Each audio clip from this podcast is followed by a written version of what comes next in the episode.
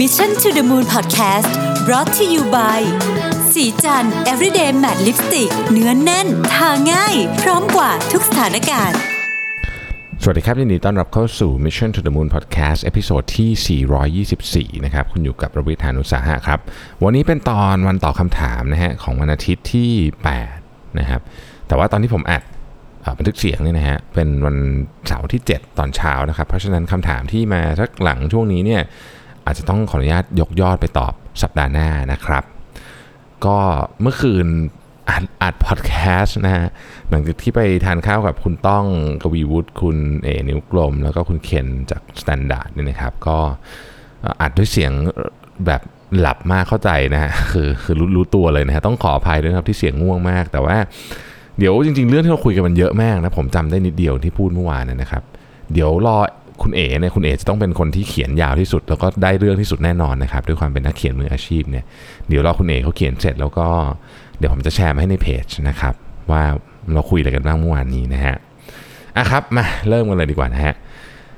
คำถามแรกนะครับ บอกว่าปกติแล้วเนี่ยพี่มีหลักการในกระบวนการและขั้นตอนในการประเมินผลที่ได้จากการทำโปรเจกต์ต่าง ๆ อย่างไรบ้างนะครับ มีวิธีการสรุป lesson learn จากสิ่งที่ทำไปได้อย่างไรบ้างนะครับ อะเอ่อจริงๆวิธีการหลักการก่อนนะฮะคือเครื่องมือเนี่ยเดี๋ยวผมขออนุญาตพูดแยกต่างหากเพราะว่าหลักการกับเครื่องมือนี่มันมันจะค่อนข้างต่างกันนิดหนึ่งหลักการก็คือว่าโปรเจกต์ที่เราจะทำเนี่ยเราจะต้องกำหนดตัววัดผลตั้งแต่แรกเลยนะครับว่าเช่นสมมติว่าคุณจะทำเว็บเงี้ยคุณต้องกำหนดเลยว่าโอเคคุณจะเอาคนเข้าวันละเท่าไหร่อะไรเงี้ยนะครับเสร็จแล้วหลังจากที่ มันจบโปรเจกต์ไปแล้วเช่น 1 เดือนนะฮะทำเป็นหเดือนเนี่ยมันได้ไหมนะครับได้ไม่ได้ยังไงนะฮะอันนี้ก็คือการประเมินผลนะครับสมมติมันได้ 80%นะฮะก็คือมันก็คือเนี่ยได้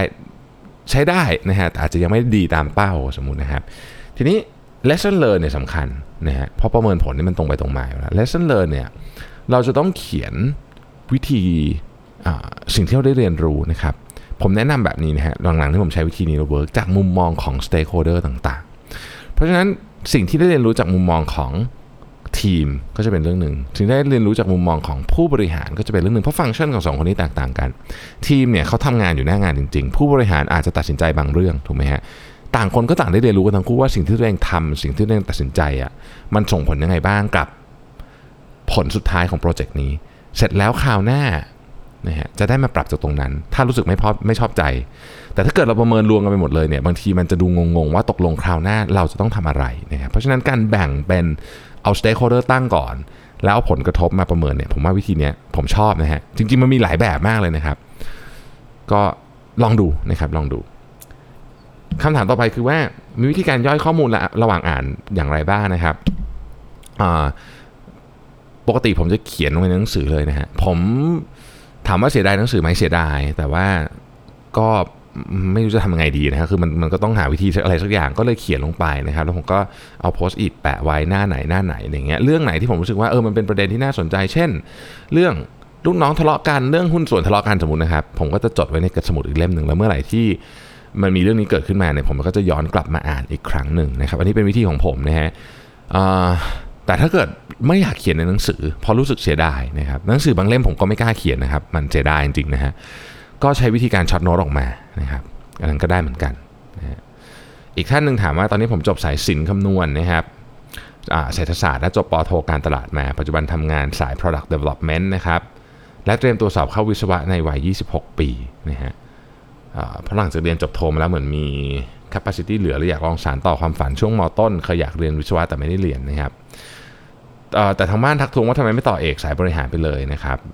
มีความคิดอย่างไรบ้างจะพูดกับพ่อแม่ว่ายังไงดีนะฮะโอ้เรื่องเรียนนี่มันซับซ้อนมากนะครับ แต่ว่าส่วนตัวเนี่ยผมคิดว่าถ้าจะสมัครเรียนวิศวะทั้งปริญญาเลยเนี่ยนะครับ อาจจะไม่จำเป็นนะฮะคือเราเราเราเราอยู่ในยุคที่เรามีทางเลือกเยอะมาก ในแง่ของการเรียน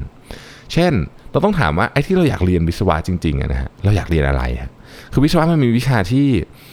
เอาผมพูดตรงๆเลยนะฮะผมเนี่ยจบวิศวะมันจะมีวิชาที่เราชอบอยู่ที่เราชอบจริงๆรู้สึกว่าเรียนแล้วสนุกเนี่ยยี่สิบห้าสามสิบเปอร์เซ็นต์นะฮะส่วนที่เหลือมันต้องเรียน เพราะมันเป็นวิชาชีพ ซึ่งเราอาจจะไม่ชอบก็ได้ ถ้าเราไม่ได้กะจะไปทำงานสายวิศวะอยู่แล้วเนี่ยนะครับ เราอยากเรียนเพราะว่าเราอยากเรียนเพราะเราชอบเนี่ยนะ เราต้องเราต้องแยกออบเจกตีฟก่อนนะ ถ้าเราอยากเรียนเพื่อไปทำงานจริงๆ โอเค อาจจะต้องเรียนทั้งหมดเพราะว่าวิชาวิศวะเป็นสายวิชาชีพ คุณต้องเข้าใจหลักการต่างๆ มากมายที่เกี่ยวข้องวิชาทางวิศวกรรมศาสตร์ แต่ถ้าคุณอยากเรียนเรื่องเดียว เช่น อยากเรียน machine learning เนี่ย สมมตินะฮะอาจจะไม่จำเป็นต้องต้องลงทั้งปริญญาก็ได้นะ เพราะเพราะการเรียนเยอะเกินไป คือการเรียนเนี่ยมันมีต้นทุนอันหนึ่งครับที่แพงมาก นอกจากค่าเรียนนะครับคือเวลาครับ เพราะฉะนั้นผมอยากให้ใช้เวลาเนี่ยคุ้มที่สุดเนะกก็ลองดูนะครับเช่นเดียวกันกับต่อปริญญาเอก ก็ต้องถามว่าต่อปริญญาเอกจะต่อทำไมนะฮะจะเอาปริญญาเอกสายบริหารนั้นจะเอาไปทำไม ถ้าตอบได้เพราะเราอยากอยู่ในสายงานวิจัยอะไรพวกนี้ก็โอเค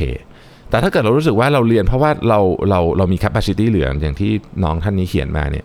ผมว่า capacity เหลือมีอะไรทำได้เยอะมากนะครับ คือการเรียนก็เป็นหนึ่งในทางเลือกหนึ่งเท่านั้นลองคิดจริงๆครับว่าเราอยากได้อะไรกันแน่ ไม่งั้นเนี่ยการเรียนมันจะไม่ตอบโจทย์ เราอยู่ในยุคที่เราสามารถ customize การเรียนแบบที่เราอยากได้ยังไงก็ได้นะฮะเพราะฉะนั้นอย่าให้อย่าให้กรอบความคิดในยุคยุคผมแล้วกันเนี่ยนะฮะมันมันมันต้องไปบังคับ สมัยผมไม่มีนะครับ สมัยผมมาเรียนแบบอะไรอย่างเงี้ยไม่ได้นะฮะมันไม่มี อีกท่านนึงบอกว่าปกติปงนะครับ แล้วก็เคยเหนื่อยตอนหัวค่ำแล้วก็หลับไปแล้วตื่นมาตอนสี่ห้าทุ่มไหมนะฮะแก้ไขยังไงปกติผมจะนอนนี่แหละครับสามสี่ทุ่มนะฮะแต่ว่ามันก็จะมีวันที่รวนนะครับมีนะฮะเคยมีแบบกลับมาถึงบ้านแล้วแบบหลายท่านจะเคยมีฟิลนี้นะประมาณสักทุ่มหนึ่งอะไรอย่างเงี้ยแล้วรู้สึกแบบโอ้เหนื่อยจังเลยขอหลับตาสักห้านาทีนะฮะมันไม่ห้านาทีนะฮะมันตื่นนาทีสองทุ่มโอ้โหเละละคราวนี้นะฮะก็ หลักๆการการปรับเวลาของผมนะฮะก็คือตื่นเวลาเดิม คือคุณจะนอนกี่โมงก็ไม่รู้แหละ แต่ว่าตื่นเวลาเดิมให้ได้ มันจะฝืนๆนิดนึงนะมันก็จะเหนื่อยๆหน่อย แต่ถ้าไม่ทำแบบนี้มันจะปรับหลายวันหน่อยคำถามต่อไปนะฮะปัจจุบันมีงานที่สร้างรายได้ประจำอยู่แล้วเป็นลักษณะคล้ายๆ ผู้ช่วยออนไลน์ คือทำตามคำสั่งผ่านอินเทอร์เน็ตนะครับแผนระยะยาวคือมีความตั้งใจจะเรียน MBA ออนไลน์นะครับที่ธรรมศาสตร์นะฮะน่าจะเป็นคอร์สที่เพิ่งเปิดไปนะฮะ ระหว่างนั้นอยากเปิดคาเฟ่ที่บ้าน คิดว่าเป็นงานที่รัก เนื่องจากมีความสนใจการประกอบธุรกิจกาแฟคุณภาพนะฮะคำถามคือแผนธุรกิจหรือเครื่องมือต่างๆยังมีความจำเป็นไหมนะฮะหรือทำแบบเช็คลิสต์คิดแล้วจ้างช่างทำมาเลยนะครับ ขอบคุณนะครับที่ส่งต่อแรงบันดาลใจดีๆทุกวัน โอเคแผนธุรกิจนะครับ ผมผมแนะนำให้ทำแต่ไม่จำเป็นต้องยึดมันตลอดคือจะว่ายังไงดีฮะคือสมมุติว่า คือการทำแผนธุรกิจนะฮะกระบวนการของการทำเนี่ยสำคัญมาก เพราะคุณจะได้เรียนรู้อะไรเยอะ คุณจะได้ประเมินคู่แข่ง คุณจะได้ประเมินว่าเอ๊ะจริงๆเนี่ยคุณจะเปิดคาเฟ่เนี่ยคนมันเดินผ่านกี่คนต้องไปนั่งนับนู่นนี่เสร็จแล้วเนี่ยแต่มันเป็นแค่แผนนะครับ เราก็จะได้แผนมาอันหนึ่งซึ่งจริงๆอะหลายคนเขาบอกว่า การทำแผนธุรกิจเนี่ยประโยชน์ของมันเนี่ยหมดตอนทำแผนเสร็จ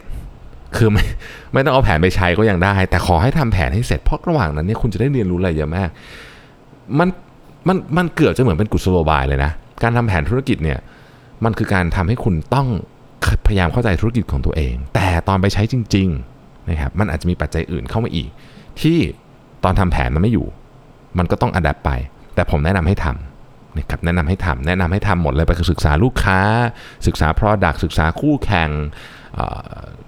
ทุกอย่างนะฮะศึกษาโลเคชันศึกษาอะไรพวกนี้อะไรเป็น เทรดของเราอะไรเป็น opportunity พวกนี้ต้องทำนะครับแต่ไม่ได้หมายความว่าต้องใช้นะนะฮะทำเถอะครับดีนะฮะดี ต่อไปครับหนังสือเกี่ยวกับการตลาดอโอ้โหหนังสือการตลาดมีเยอะมากเลยนะครับ ผมผมขออนุญาต refer ไปถึง list ที่ผมโพสต์อยู่ในเพจ Mission to the Moon นะฮะแล้วเข้าไป search ในเพจ Mission to the Moon แล้วก็หนังสือแนะนำ search คำนี้เลยนะครับ ต่อไปฮะมีอาชีพเป็นทนายความนะฮะต้องอ่านเอกสารเยอะทุกวันนะครับ นอกเวลางานก็ต้องหาความรู้เพิ่มเติมเกี่ยวกับกฎหมายนะฮะต้องอ่านหนังสือหรือบทความกฎหมายอีกเลยไม่ได้อ่านหนังสืออย่างอื่นเลยนะครับและบางทีไม่อยากอ่านอะไรด้วยนะฮะเวลาว่างจะฟังพอดแคสต์หรือทำอื่นที่ไม่ไม่ไม่ได้อ่านหนังสือ อยากทราบว่าจะแบ่งเวลาอะไรให้มีเวลาอ่านหนังสือได้บ้างนะครับและสร้างวิวพาวเวอร์ในการอ่านหนังสือได้อีกเพราะจริงๆชอบอ่านหนังสือมากๆนะฮะอยากได้ไอเดียใหม่ๆ ความรู้ใหม่แต่ยังไม่ได้อ่านสักทีนะครับโอเค อาชีพทนายความเนี่ยเป็นอาชีพที่ต้องอ่านเยอะกว่าอาชีพอื่นนะครับ ตอนนี้แน่นอนอยู่แล้วนะเพราะว่า อกสารกฎหมายเนี่ยมันมันยากแล้วมันก็ยาวด้วยนะฮะแล้วก็ตัวบทกฎหมายเองก็เช่นกันนะครับ เพราะฉะนั้นก็เข้าใจว่าเหนื่อยนะฮะเป็นผมผมก็เหนื่อยนะฮะคือโหอ่านตอนทำงานก็ต้องอ่านกลับมาก็ต้องอ่านกฎหมายใหม่อีกอะไรเงี้ยนะครับ ก็คงเหนื่อย ทีนี้การฟังพอดแคสต์ก็ถือว่าดี แต่ว่าก็ต้องบอกเลยว่ามันมันสู้เรียนรู้ผ่านระบบการอ่านหนังสือไม่ได้เพราะอ่านหนังสือเนี่ยเราตัวเราเองอะ่ะเหมือนกับแอคทีฟนะฮะต้องแอคทีฟ เพื่อจะเข้าใจเรื่อง active learning อะนะครับวิธีวิธีการแบ่งเวลาอ่านหนังสือ ผมคงไม่มีสูตรตายตัวให้นะครับ แต่ผมเริ่มอย่างนี้ก่อนนะพยายามอ่านอะไรที่ยังไม่ต้องคำนึงถึงประโยชน์ของมันมากอ่าคือมันหนังสือบางเล่มโอ้โหหนังสือเล่มนี้ดีมีประโยชน์นะครับ แบบหนังสือแบบคนเขาบอกกันว่าอ่านแล้วแบบเจ๋งมากเลยอะไรอย่างเงี้ยนะฮะแต่มันเหนื่อยอะนะฮะการการทำเวลาหาเวลาอ่านเนี่ยมันต้องเข้ากับจังหวะชีวิตของเราเพราะฉะนั้นถ้าเกิดเป็นผมเนี่ยนะครับผมจะเริ่มจากหนังสือที่มันไม่ยากมากนะ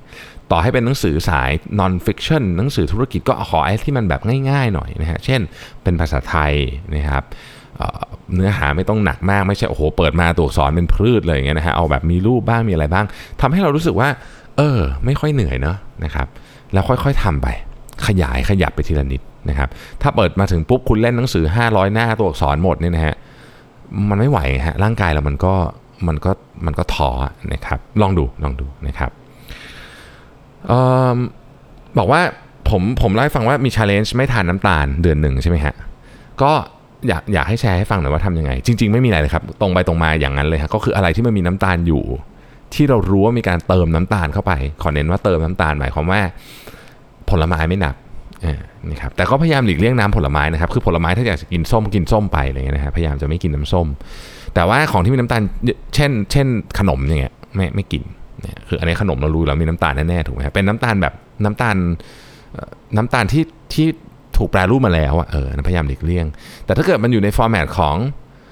น้ำผึ้งเนี่ยผมก็อนุโลมนะก็ก็ก็พอได้นะครับ แต่ก็จะเยอะเกินไปเพราะน้ำผึ้งก็ยังถือว่าอะมาจากธรรมชาติพอได้นะครับ ผลไม้มีน้ำตาลอยู่แล้วล่ะ แต่ว่าอย่าไปคั้นมันออกมาก็แล้วกันนะฮะกินมันอย่างนั้น อะไรอย่างเงี้ยครับก็พยายามหลีกเลี่ยง ไม่เติมน้ำตาลในก๋วยเตี๋ยวนะแล้วก็ปรุงอาหารพวกนี้ ความยากของเรื่องนี้คือว่าถ้าคุณทานข้าวนอกบ้านเนี่ยคือน้ำตาลนี่เป็นเบสอยู่แล้วของเครื่องปรุง เพราะฉะนั้นตอนนี้ผมก็เลยทานข้าวจากบ้านเกือบทุกมือ้อเพราะว่าเราเราทำเองเรารู้ว่าเราใส่อะไรบ้างนะครับท่านต่อไปบอกว่าฟังเรื่อง fasting ก็สนใจนะฮะทำมาสักพักนึงแล้ว อยากทราบว่าถ้าทำแบบ 18-6 จะสามารถทำต่อเนื่องได้เลยไหมนะครับ ต้องมีการออก fasting เป็นระยะระยะหรือเปล่าตัวส่วนตัวผมก็ทำ18-6 นะครับ ผมก็ทำตลอด แต่ว่าก็มีต้องใช้คำว่าหลุดบ้างในบางช่วงเช่นตอนไปเที่ยว เพราะฉะนั้นถ้าทำ18-6ส่วนตัวอันนี้ไม่มีเปเปอร์รองรับนะครับแล้วขอเน้นอีกครั้งว่าผมไม่ใช่ผู้เชี่ยวชาญนะฮะทุกครั้งที่พูดเรื่อง fasting ผมจะกลัวมากผมต้องบอกคำนี้ก่อนเพราะว่าผมกลัวว่าแต่ละคนร่างกายเราไม่เหมือนกันเนาะนะครับต้องต้องดูร่างกายตัวเองนิดนึงว่าเรามันถูกจริตเราไหมนะครับแต่สำหรับผม 18-6ทำได้ต่อเนื่องนะฮะทั้งนี้ทั้งนั้นมันจะมีวันที่เราต้องหลุดอยู่แล้ว เพราะฉะนั้น ผมไม่ค่อยกังวลนะคือเดี๋ยวเดี๋ยวมันได้ออกแน่ไม่ต้องห่วงนะฮะคือด้วยด้วยสถานการณ์อะไรบางอย่างเนี่ยเดี๋ยวมันให้เราออกอยู่แล้วนะครับ ถ้าเราไปถามว่าอยากปรึกษาเรื่องการย้ายงานนะครับถ้าต้องเลือกระหว่างบริษัทที่ได้เงินเยอะกว่า แต่ไม่ไม่มีระบบการเทรนนิ่งที่ดีนะครับคนในองค์กรไม่ให้ให้ความสำคัญของเรามากนักนะครับกับตรงข้ามบริษัทที่เงินน้อยกว่าเทรนนิ่งดีบทบาทชัดเจน เราควรเอาเรื่องเงินเป็นปัจจัยในการตัดสินใจมากน้อยแค่ไหนนะครับตอนนี้อายุ 30 ปีแล้ว อ่านมาตอนแรกก็ไม่เห็นบรรทัดสุดท้ายกำลังจะตอบเรื่องอายุ ปรากฏว่าถ้าอายุ 30 ปีแล้วเนี่ย อันนี้เป็นเป็นเป็นทางที่เปราะบางนะฮะต้องต้องเรียนอย่างนี้ คือถ้าเป็นเด็กๆเนี่ยผมบอกเลยคุณไปที่ประสบการณ์มากกว่าเทรนนิ่งดีกว่าเงินไม่เป็นไรนะฮะนั่นนั่นคือถ้าคุณเด็กๆนะฮะก็คือหมายถึงว่า 20 อะไรเงี้ยนะครับอายุนะแต่ว่าถ้าเกิดว่า 30เนี่ยมันก็เป็นเริ่มช่วงเริ่ม ถ้าใครมีครอบครัวนะครับคนก็แต่งงานกันประมาณนี้นะสามสิบนะฮะ ก็ต้องเริ่มคิดเยอะละนะฮะต้องเริ่มคิดเยอะละต้องดูว่าไอ้เงินที่ต่างกันมันเยอะเปล่าถ้ามันเยอะถ้ามันเยอะแล้วเราก็มีความจำเป็นต้องใช้เนี่ยเราก็อาจจะต้องพยายามที่จะหาวิธีการเรียนรู้ที่อาจจะไม่ได้ผ่านระบบ formal training ของบริษัทที่ได้เงินเยอะนะครับซึ่งอันนี้ก็ต้องเจราจาเคส by เคสกับเจ้านายไป ซึ่งจะสำเร็จหรือเปล่านี่ไม่รู้ แต่ว่าคนเราหยุดเรียนไม่ได้นะครับ อย่างน้อยสุดเราต้องทำให้เจ้านายเราเห็นว่าการเรียนเป็นเรื่องสำคัญ การที่เราไปเรียนเรื่องใหม่ๆเนี่ยมันเป็นประโยชน์กับบริษัทเอง ไม่ใช่ประโยชน์กับใครหรอกนะครับ ซึ่งผมก็ไม่แน่ใจว่าจะทำได้หรือเปล่า เพราะว่ามันก็ไม่ใช่เรื่องง่ายนะฮะแต่ถ้าเงินมันต่างกันไม่เยอะนะครับแล้วดูอีกบริษัทหนึ่งให้ความสำคัญกับเรามากกว่านะครับมีบทบาทชัดเจนกว่า มีการทำนู่นทำนี่ดีกว่าเนี่ยถ้าต่างกันไม่เยอะนะฮะผมก็ยังอยากแนะนำว่าให้ไปอันที่เขา เห็นความสำคัญในการพัฒนาการเจริญเติบโตของเราน่าจะดีกว่านะครับแต่ทั้งนี้ทั้งนั้น อย่างที่เรียนนะครับ มันมันไม่มีคำตอบที่ถูกที่ผิดต้องลองพิจารณาความจำเป็นหลายด้านของเราด้วยนะครับ อีกท่านถามว่าคุณรวิทย์ทำ IF กินคลีนคุยกับครอบครัวยังไง โดยเฉพาะลูกเข้าใจไหมนะครับ ตอนทานอาหารร่วมครอบครัวทำยังไงเออก็ถ้ากินคลีนไม่มีปัญหาอยู่แล้ว เพราะว่ากินคลีนก็คือเราก็คือแค่อาหารเรามันจะหน้าตาไม่เหมือนคนอื่นเท่านั้นเองนะฮะก็จะจะดูจืดๆหน่อย แต่ช่วงทำ IF ที่ต้องทานข้าวเย็นกับครอบครัว หรือจริงๆไม่ไม่ต้องครอบครัวครับใครก็ได้ที่เราต้องไปทานข้าวเย็นด้วยเนี่ยก็อธิบายให้เขาเข้าใจครับ เราก็นั่งอยู่ด้วย แล้วก็ engage กับ conversation นะเมื่อวานนี้ผมก็ไปทานข้าวเนี่ยกับ 3 คนนั้นนะก็ไม่ได้ผมก็ไม่ได้ทานอะไรนะฮะแต่ก็ทุกคนเขาก็ happy กินข้าวกันผมก็โอเค คือผมก็อยู่ได้แล้วไงเพราะฉะนั้นก็ต้องก็คือเราก็อยู่ตรงนั้นแค่เราไม่ไม่ทานอาหารเท่านั้นเองนะครับก็สักพักนึงก็ชินครับ ทุกคนก็ดูเข้าใจดีฮะ อีกท่านหนึ่งบอกว่าเห็นรูปติดโพสต์อิทไว้เต็มเลยนะครับ อยากแนะนำวิธีการอ่านหนังสือตามแบบของของผมหน่อยอ่าเมื่อกี้เล่าไปแล้วนะฮะสำหรับคำถามแรกก็คือว่าเอ่อเนี่ยเขียนเลยผมเขียนในสมุดนะฮะไอเขียนในหนังสือเสร็จแล้วก็แปะโพสต์อิทตรงที่ผมเขียนอะไรไว้เยอะๆนะครับแล้วก็มีสมุดอีกเล่มหนึ่งที่บอกว่าอ๋อเรื่องนี้ให้มาอ่านเล่มนี้หน้านี้อะไรเงี้ยเป็นต้นนะครับ อีกท่านหนึ่งถามว่า ช่วงนี้ได้ apply Excel spreadsheet function มาใช้งานนะฮะ จนชอบวิธีการ apply นะฮะ พอเห็นใครใช้สูตรที่เราไม่คุ้นก็ชอบศึกษาดูว่าเขา apply ยังไง จนไปลงเรียนออนไลน์ สมมุติได้ถ้าได้ Excel expert มีแนวโน้มจะมีงานจากความเป็น expert โดยตรงไหมนะครับ และมองหาสิ่งที่เป็นอาชีพจากเรื่อง Excel ได้ไหมนะครับจริง ๆ Excel เป็นฟังเป็นคือ อันนี้ผมต้องบอกนะครับว่าผมอาจจะไม่ใช่คนที่ที่ถูกต้องนักในการตอบ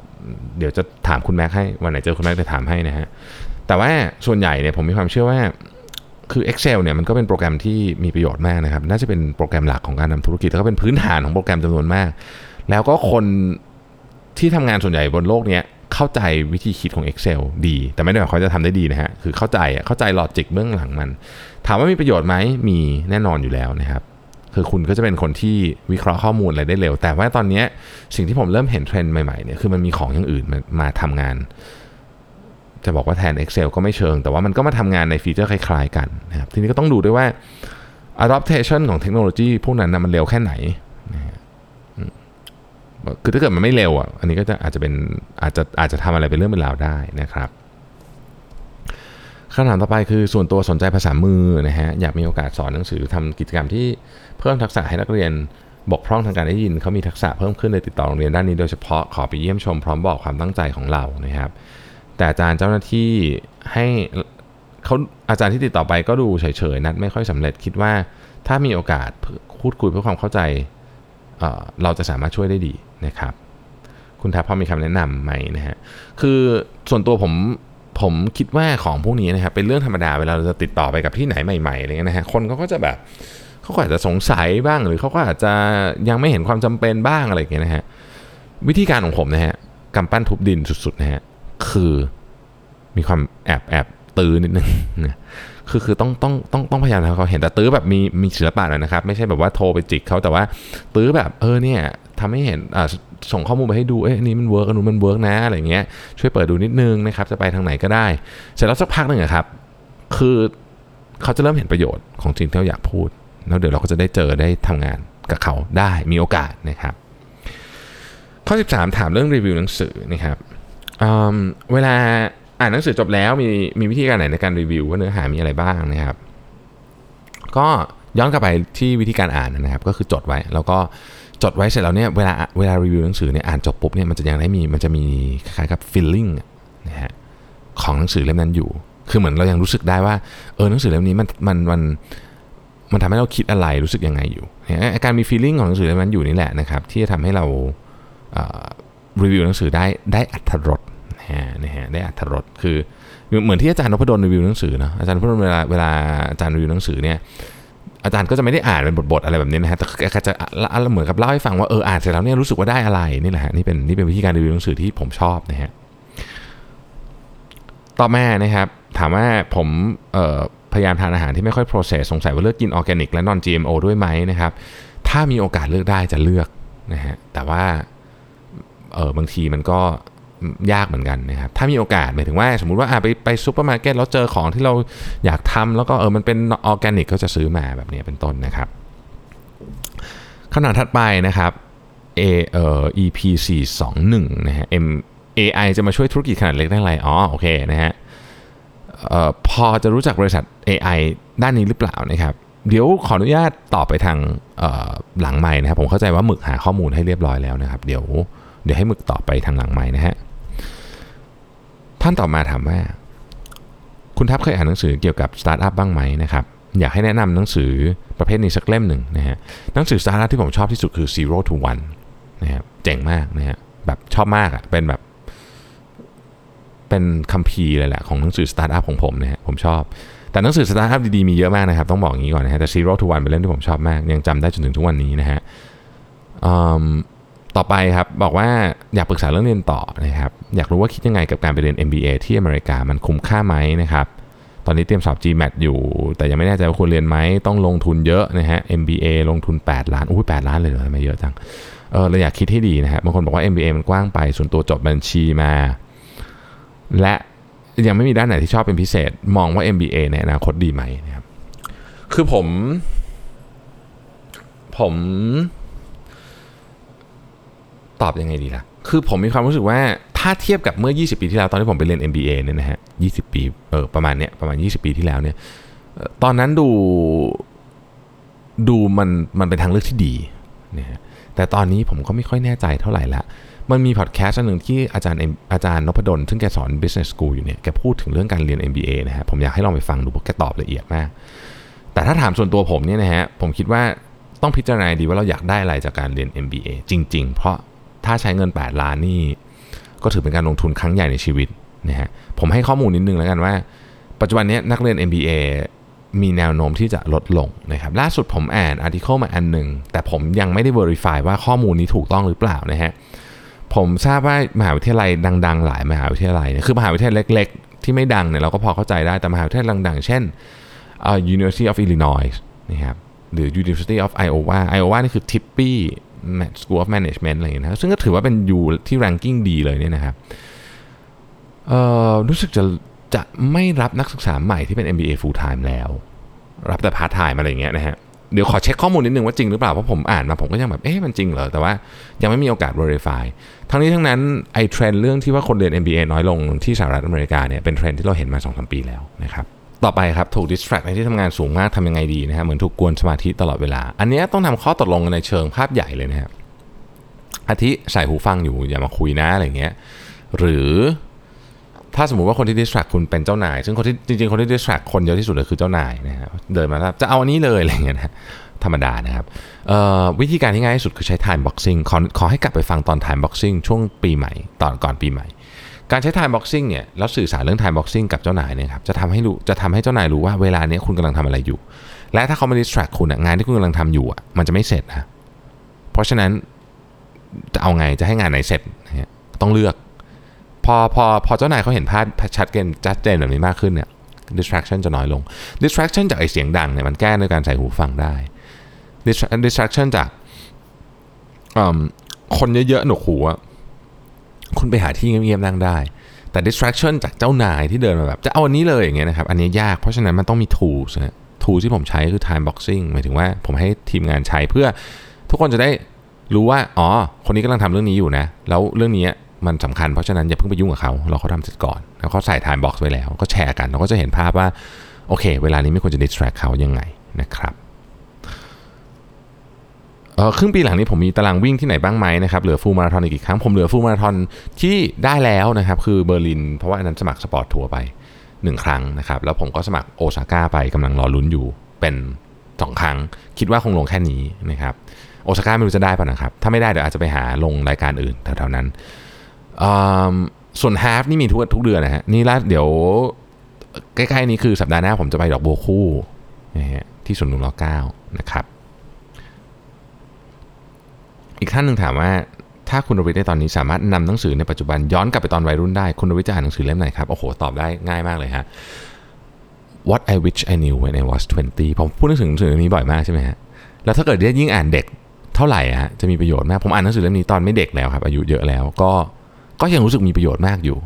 แต่ถ้าย้อนกลับไปได้นะ เอาหนังสือเล่มนี้ไปนะ โอ้โห เจ๋งมากเลยนะฮะ เป็นหนังสือที่สุดยอดมาก ผมจะเดี๋ยวลูกผมโตนิดหนึ่งผมจะให้ลูกผมอ่านละนะฮะ เคยเห็นผมรีวิวเอ่อโบสที่ช่วยนอนนะครับ ถ้าเสียงรอบข้างดังขึ้นมันจะดังหน่อยมันช่วยกันไหมนะฮะ ดังหน่อยนี่ต้องต้องต้องต้อง define นิดนึงว่าดังขนาดไหนคืออย่างในเคสนี้ท่านถามมาว่าคอนโดก่อสร้างข้างบ้านผมไม่แน่ใจว่าอันนี้จะไหวหรือเปล่าต้องลองดูนะครับ เพราะว่าอย่างของผมเนี่ยเสียงดังของผมหมายถึงว่าสมมตินะฮะสมมติว่าคนเปิดทีวีอยู่อย่างเงี้ยโอเค อย่างเงี้ยได้นะฮะเปิดแบบเปิดแบบเสียงปกตินะฮะไม่ดังมากได้ หรือถ้าเกิดคนกรนอย่างเงี้ยได้นะครับได้ แต่ว่า คอนโดนี่ไม่แน่ใจจะอยู่หรือเปล่านะฮะท่านต่อมานะครับบอกว่าขอสอบถามถึง skill ที่คุณรวิศได้พูดถึงหลายครั้ง คือ skill ในการเรียนรู้ skill ใหม่ๆนะครับ learning how to learn นะฮะส่วนตัวเป็นแพทย์อายุ 34 นะครับ ตรวจคนไข้ประมาณ 10 ปีนะฮะ แต่ก็ทำหลาย ๆ อย่างที่สนใจมาเรื่อย ๆ นะฮะเราคิดว่าทำได้ดีระดับหนึ่ง เช่น ถ่ายรูป วาดรูป illus vector เล่นหุ้น เขียนหนังสือ ขายของออนไลน์ ออฟไลน์นะครับ ทำเพจ และอื่นๆอีกมากมายนะฮะตอนนี้ย้ายจากแพทย์ตรวจคนไข้มาสายงานบริหารโรงพยาบาลนะครับ เพราะเชื่อว่าการเข้ามาของ AI จะทำให้ความสำคัญของแพทย์ลดลงนะฮะ และเพราะ AI จะช่วยได้มาก แพทย์คงไม่จำเป็นต้องมีปริมาณงานมากๆอีกต่อไปนะครับ เพราะผู้ช่วย AI พัฒนาได้ดีมาตลอด เลยย้ายมาสายบริหาร เพราะ 1 ชอบอยากเรียนรู้สายนี้ 2 ไม่ต้องแข่งขันกับแพทย์ที่ practice ไม่ต้องแข่งขันกับ AI นะฮะ ซึ่งก็เปลี่ยนมาเป็นคนควบคุมซื้อ AI ซะเลยนะครับ ตอนนี้ลง MBA Marketing Data Science อยู่นะครับคำถามฮะ intangible cost ที่ผมต้องจ่ายมันมากเหลือเกินทั้งครอบครัวสังคมความเสี่ยงภาพลักษณ์มีหลักคิดไหมครับว่าอะไรจะเสี่ยงนะครับคุ้มไหมที่จะเสี่ยงและจะหันหลังกลับไหมนะครับ ถามว่าจะหันหลังกลับไหมคงไม่ แต่ว่าอยากอยากรู้ว่ามีทางเลือกอื่นหรือเปล่านะครับเออเออแพงครับเพราะดูคุณหมอทำเยอะมากนะฮะ ซึ่งไม่ซึ่งดีนะครับ ดีคุณหมอจะได้รู้ว่าจริงๆ แล้วคุณหมอชอบอะไรกันแน่นะครับคือ skill ของการบริหารโรงพยาบาลกับ skill ของการเขียนหนังสือเนี่ยมันก็จะเป็นอีกแบบหนึ่งคนละเรื่องทำเพจก็อีกแบบหนึ่งนะเพจนี้เป็นเพจดังซะด้วยนะครับ แล้วก็เล่นหุ้นอะไรคือมัน skill มันมันแตกต่างไปหมดนะฮะมันต้องเหนื่อยแล้วครับ เพราะว่าอันนี้คือทำเยอะกว่ามาตรฐานของคนทั่วไปนะฮะมันก็ต้องมันก็ต้องมีราคาของมันอยู่นะฮะราคาที่ต้องจ่าย แต่ผมรู้สึกว่าเท่าที่ผมอ่านดูเนี่ยนะครับ คือเท่าเท่าที่อ่านทั้งหมดเนี่ย ดูแล้วคุณหมอเลือกแล้วล่ะว่าจะทำอย่างนี้นะฮะเพราะฉะนั้นก็ก็อย่าไปคิดมากครับ ไม่มีใครตอบได้หรอกครับว่ามันจะคุ้มหรือเปล่าที่จะเสี่ยงแต่ตราบใดนะครับ ที่เราทำแล้วเนี่ยณเวลาที่เราทำเรามีความสุขอันนั้นน่ะอันนั้นนะครับ ก็เป็นผลบวกเยอะมากแล้ว คือก็เป็นเรียกว่าอะไร เป็น เป็น เป็น benefit ที่เยอะมากแล้ว ยังไม่ต้องนึกถึง benefit อย่างอื่นนะครับ เอาตอนที่เราทำตอนที่เราทำเพจ ตอนที่เราเขียนหนังสือ ตอนที่เรา นู่นนี่ แล้วเราแฮปปี้อะเรามีความสุข เรารู้สึกว่าชีวิตมีพลัง เราอยากอยู่ต่อเพื่อตื่นมาทำเรื่องนี้อีก ผมว่าอันนี้ก็คือคือว่าโอเคมากแล้วผมก็เป็นแบบคุณหมอนะครับ อันนี้ต้องต้องเรียนตรงๆ ผมก็ทำเนี่ยเขียนหนังสือทำพอดแคสต์บริหารบริษัท พูดออกไปบรรยาย เล่นกีฬาวิ่งมาราธอนคือ ทุกอย่างมันมีต้นทุนหมดนะฮะคำถามคือเหนื่อยไหมเหนื่อย แต่ว่าคำถามคือเราทำไมถึงยังทำอยู่ ผมก็ตอบว่าผมไม่รู้หรอกว่ามันจะคุ้มหรือเปล่านะฮะเเขียนหนังสือไปอาจจะไม่ได้มีอะไรเกิดขึ้นก็ได้ แต่ผม happy ผมทำแล้วผมมีความสุข ผมรู้สึกว่ามันเป็นของที่ทำให้ผมตื่นมาแล้วแบบเฮ้ยอยากทำ ตื่นมาอยากอัดพอดแคสต์ตื่นมาอยากไปวิ่งนะครับอะไรอย่างเงี้ยผมว่าแค่นั้นก็คุ้มแล้วล่ะนะความรู้สึกผมนะครับ อันนี้ความรู้สึกส่วนตัวนะครับ อันที่2คำถามที่2นะครับบอกว่า skill ที่พูดถึงตอนแรกผมเชื่อว่าผมมีระดับหนึ่งแต่อยากพัฒนาไปอีกควรทำอย่างไรนะฮะและสำหรับคนที่ไม่มีควรทำอย่างไรนะฮะ skill นี้เป็น skill ที่พัฒนาได้โดยการทำให้การเรียนรู้ของเราสนุกมากยิ่งขึ้นนะฮะนี่คือตอบแบบขออนุญาตตอบแบบกำปั้นทุบดินนะฮะยิ่งคุณเรียนแล้วคุณสนุกมากเท่าไหร่นะครับคุณจะอยากเรียนขึ้นไปอีกครับ ถามว่าทำยังไงนะครับ ก็คงต้องบอกว่าคุณต้องหาทางว่า วิธีการเรียนไหนที่คุณทำแล้วคุณมันสุดนะฮะมันมีวิธีการเรียนมีเยอะนะฮะอ่าเอาเริ่มตั้งแต่แบบ basic สุดก็คืออะนี่แหละอ่านหนังสือนะฮะลงคอร์สนะครับปฏิบัติจริงเลยก็ได้ อย่างสมมติบอกว่าเราอยากเรียนรู้เรื่องการขายของออนไลน์ที่คุณหมอทำเนี่ยบอกว่าไม่รู้ว่าไม่ลงไม่เรียนอะไรหรอกแต่ว่าอะทำเลยก็แล้วกันนะครับ แล้วก็เรียนรู้ learning by doing นะฮะอันไหนก็ตามที่รู้สึกว่าอุ้ยอันนี้ทำแล้วเวิร์กทำแล้ว ทำแล้วเราเราเรารู้สึกว่าเราแบบสนุกกับมันเนี่ยอันเนี้ยมันจะให้คุณเรียนรู้ได้ดีขึ้น ก็พยายามยึดวิธีนั้นไว้นะครับผมว่าวิธีการสำคัญมากนะฮะเรียนเรื่องอะไรเนี่ยก็เป็นเรื่องสำคัญเรื่องหนึ่งแต่วิธีการจะเรียนเรื่องนั้นเนี่ยก็สำคัญเหมือนกัน เราต้องเลือกไอ้ที่มันถูกจริตกับเรา บางคนเขานั่งอ่านหนังสือก็ได้ครึ่งวัน ผมผมผมก็อ่านได้แต่ไม่ไม่ไม่นานขนาดนั้น ผมอาจจะชอบเรียนกับคนสอนมากกว่า บางคนไม่บางคนไม่ชอบฟังคนบรรยายนะครับผมชอบฟังคนบรรยายก็อันนี้ก็แล้วแต่จริตนะครับ คำถามต่อไปครับ วินัยคุณรวิทย์พูดถึงหลายครั้งนะครับ ผมเห็นด้วยมีความจำเป็นมาก ๆ แต่ผมก็เป็นคล้าย ๆ กับพวกอ่า multi potentially นะครับทำอะไรแป๊บๆพอถึงเป้าทำได้ แล้วก็เกิดเบื่อแล้วก็แขวนน่วมไปเลยนะครับ คุณหมอบอกว่าเคยขายรูปออนไลน์ได้ 6 เดือนนะฮะรายได้ดีทีเดียวนะครับ แล้วก็เลิกนะฮะทำเพจยอดไลค์สองแสนก็เลิกนะครับเอาอยากเลิกยังไม่เลิกนะฮะเคยพยายามลดน้ำหนักหลายครั้งทำได้ 4 เดือน ลดได้ 20-30กิโลก็เลิกอะไรอย่างเงี้ยนะฮะ คือพอทำอะไรได้ตามเป้าหมายทำอย่างเคร่งครัดถึงจุดหนึ่งไม่สามารถรักษาวินัยได้เพราะความเบื่อเข้ามาครอบงำหมดนะฮะถามว่าจะมีวิธีการจัดการยังไงบ้างโอ้ยากอะ่ะอืมผมก็เป็นจะบอกคล้ายกันเลยครับ เป็นลักษณะแบบนี้เลยคือ อันนี้ไม่ไม่ได้เป็นคำตอบนะครับ เพราะผมไม่มีคำตอบ แต่ว่าจะเล่าเรื่องจะเล่าจะเล่าสิ่งที่ผมรู้สึกให้ฟังแล้วกัน คือผมคิดว่าบางทีอะครับ เราอาจจะไม่ได้มองมันเป็นเป้าหมาย เราจะต้องพยายามไม่มองเป็นเป้าหมายคือ สมมุติว่าอะไรลดน้ำหนักแล้วกันลดน้ำหนักเนี่ยถ้าเกิดเรา target เป้าหมาย20กิโลปุ๊บเนี่ยพอมันได้ปุ๊บมันก็จะเริ่มแบบเอาแล้วไงต่อนะฮะใช่ไหมเดี๋ยวนี้ผมเปลี่ยนวิธีใหม่ ผมไม่มองเป็นเป้าหมายครับผมมองเป็นวิถีชีวิตอย่างการกินอาหารดีสุขภาพดีเพื่อลดน้ำหนักออกกำลังกายเนี่ยผมมองว่าอะมันเป็นวิถีชีวิตที่จะทำให้เราเนี่ยแข็งแรงและสามารถ enjoy ชีวิตที่อยู่บนโลกนี้ของเราได้นะครับเพราะฉะนั้นมันไม่มี มันไม่เชิงมีจุดจบซะทีเดียว คือเราก็มีเป้าหมายระหว่างทางได้อยากลด 10 โลอะไรอยากจะไปวิ่งมาราธอนอะไรก็ว่าไปแต่ว่า ไม่ใช่ว่าได้ปุ๊บแล้วมันจบ คืออันนี้เรารู้สึกว่าเออมันคือวิถีชีวิตอะมันก็ต้องทำต่อไปเรื่อยๆนะครับลองดูผมไม่แน่ใจว่าวิธีนี้จะ work หรือเปล่านะหรืออย่างการเขียนเพจอย่างการทำพอดแคสต์อะไรอย่างเงี้ยมันก็เหมือนเป็นวิถีชีวิตนะฮะก็คือ เราตั้งใจทำเพราะว่าหนึ่งเราอยากหาความรู้ให้กับตัวเอง แล้วเรารู้ว่าวิธีการหาความรู้กับตัวเองที่ดีที่สุดก็คือ ต้องเล่าคนอื่นฟังต่อ นะครับเรายังไม่อยากหยุดหาความรู้เพราะฉะนั้นเราก็จะทำไปมันก็เป็นวิถีชีวิต มันจะทำได้ 300 ตอน 400 ตอน จบ 400 ตอนอะก็ดีใจ ก็อะทำต่ออะไรอย่างเงี้ยนะฮะผมว่าอย่างเงี้ยมันมันจะมันจะทำให้เรามีแรงทำไปอย่างต่อเนื่องนะครับ แต่อย่างที่บอกนะครับ อันนี้ไม่ใช่คำตอบ เป็นเป็นข้อสังเกตแล้วกันเนาะจากผมเองนะครับ ซึ่งก็อาจจะผิดจะถูกต้องให้คุณหมอลองพิจารณาดูเองนะครับ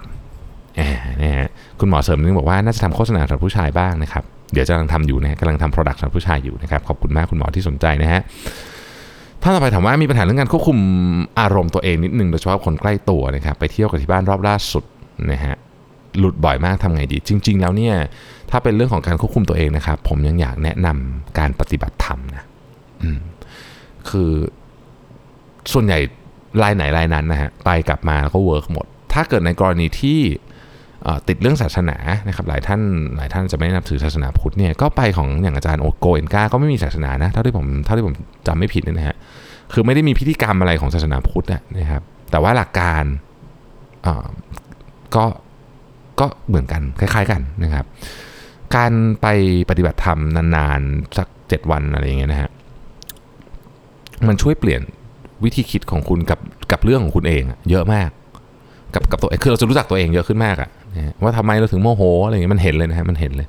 ผมไม่ผมอธิบายเป็นคำพูดเป๊ะๆไม่ได้เพราะผมก็ไม่ใช่ผู้เชี่ยวชาญอีกอะนะฮะแต่ว่าส่วนตัวผมชอบแล้วคนที่ไปส่วนใหญ่ก็ชอบทุกคนนะครับก็คือมันก็จะแบบมันก็จะได้มันมันจะได้เรียนอะไรที่มันเป็นวิชาที่วิชาชีวิตนะฮะอยากให้ลองครับ ถ้ามีปัญหาเรื่องการควบคุมอารมณ์นะครับ อยากให้ลองดูนะครับ อีกท่านหนึ่ง นะคำถามสุดท้ายบอกว่าอยากเปลี่ยนสายงานเป็น Data Scientist ต้องเตรียมตัวอย่างไรบ้างนะครับ ต้องศึกษาอย่างไรบ้างนะฮะอันนี้ผมคำถามผมมี background จะตอบน้อยเกินหมายถึงว่าคำถามมันสั้นมาก ผมไม่แน่ใจว่าท่านอยู่ในสายนี้อยู่แล้ว หรือว่าท่านอยู่ในสาย Engineering อยากจะสวิชมาเอ่อ Data Scientist เองเนี่ยส่วนตัวกำลังจะลงเรียนแบบคอร์สยาวๆนะครับ ก็เท่าที่ไปอ่านดู course syllabus นะหนึ่งคุณต้องมีความรู้เรื่องของ algebra คณิตศาสตร์อะนะครับ ดีประมาณหนึ่งนะสอง basic programming มีก็ดี ไม่มีก็เหนื่อยนิดหน่อย แต่มีก็ดีนะครับ statistics stat นะฮะอันเนี้ยควรมีที่ที่ผมเท่าที่ผมอ่าน course syllabus ผมจับมาได้ 3 อันนี้ ถ้าถ้ามีอะไรเพิ่มเติมก็รบกวนแนะนำด้วยนะครับ ทีนี้ถามว่าถ้าอยากจะเปลี่ยนสายงานมันก็ต้องเรียนนะฮะแน่นอนเพราะว่าอันนี้มันไม่ใช่อะไรที่ที่เราจะสามารถ ทำเองได้มันก็มันเป็นมันเป็นศาสตร์ที่ค่อนข้างยากทีเดียวนะครับก็คงต้องเรียนซึ่งคอร์สเรียนมีเยอะมากนะครับเมื่อวานผมเพิ่งคุยกับคุณต้องเรื่องนี้นะฮะมันมีคอร์สเรียนทั้งหมด 3 แบบคือหนึ่งไปเรียนไปไปโผล่ไปเรียนตัวเป็นๆเลยนะฮะก็คือมหาลัยเขาเปิด short course คุณก็ไปเรียนนะครับอันเนี้ยในแง่ของความตั้งใจอะน่าจะดีสุด เพราะว่าคุณปรากฏตัวอยู่ที่ห้องเรียนจริง ๆ นะครับแล้วมันก็จะทำให้คุณต้อง คุณจะไปเล่นมือถือเล่นอะไรตลอดเวลาก็คงไม่ได้ อันเนี้ยคือถ้าถ้าถามผมนะผมอยากเรียนแบบนี้ที่สุด ตอนนี้กำลังหาอยู่ว่าที่ไหนมีสอนบ้างนะครับ อันที่ 2 ก็คือเป็นคอร์สออนไลน์แบบมี time bound นะฮะไม่ไม่เหมือนกันนะฮะไม่เหมือนคอร์สออนไลน์ทั่วไป อันนี้จะมีจะมีเวลาคือคุณต้องส่งภายในเมื่อไหร่ต้องเรียนจบภายในเมื่อไหร่อย่างเช่นวันนั้นที่ผมโพสต์ไปอะอันนั้นนะมี time bound ก็คือ ไม่ใช่ว่าคุณจะเรียนแบบเออ เท่าไหร่ก็ได้ไม่ได้ คือคุณต้องตามเวลาเขามี assignment ส่งมีข้อสอบส่งแล้วคุณต้องบอกว่าข้อสอบยากด้วยเออนี่ครับแต่เขาไม่ได้ทำข้อสอบมาเพื่อให้เราสอบไม่ผ่านนะเขาอยากให้เราเข้าใจนะครับเขาก็ทำข้อสอบยากแต่ว่าถ้าเราเข้าใจมันจะตอบได้นะครับอันสุดท้ายก็คือเรียนแบบไม่มี time bound ซึ่งอันเนี้ยถ้าเป็น data science ก็จะไปทำงาน ผมก็คิดว่าไม่ค่อย work เท่าไหร่ เพราะว่ามันมันมันอาจจะไม่จบอะนะฮะก็อยากให้เรียน คิดว่า 2 ทางที่ดีที่สุดในการเรียนคือ ไปเรียนจริงเลยนะครับ ไปเรียนที่มหาลัยเลยหรือเรียนคอร์สออนไลน์แบบที่มีเวลากำหนดชัดเจนว่าต้องจบภายในตอนนี้นะครับโอเค ก็ครบถ้วนนะครับผมสำหรับคำถามของ Mission to the Moon นะครับ ผมขอขอบคุณอีกครั้งหนึ่งสำหรับทุกท่านที่ส่งกำลังใจเข้ามาให้ใน inbox ในไหนก็แล้วแต่นะครับ เป็นกำลังใจให้ผมและน้องๆในทีมเนี่ยช่วยกันอยากจะทำคอนเทนต์ดีๆ ให้กับทุกท่านฟังทุกวันนะครับ ขอบคุณที่ติดตาม Mission to the Moon Podcast นะครับ สวัสดีครับสัสิ เพราะความสดใสมีได้ทุกวัน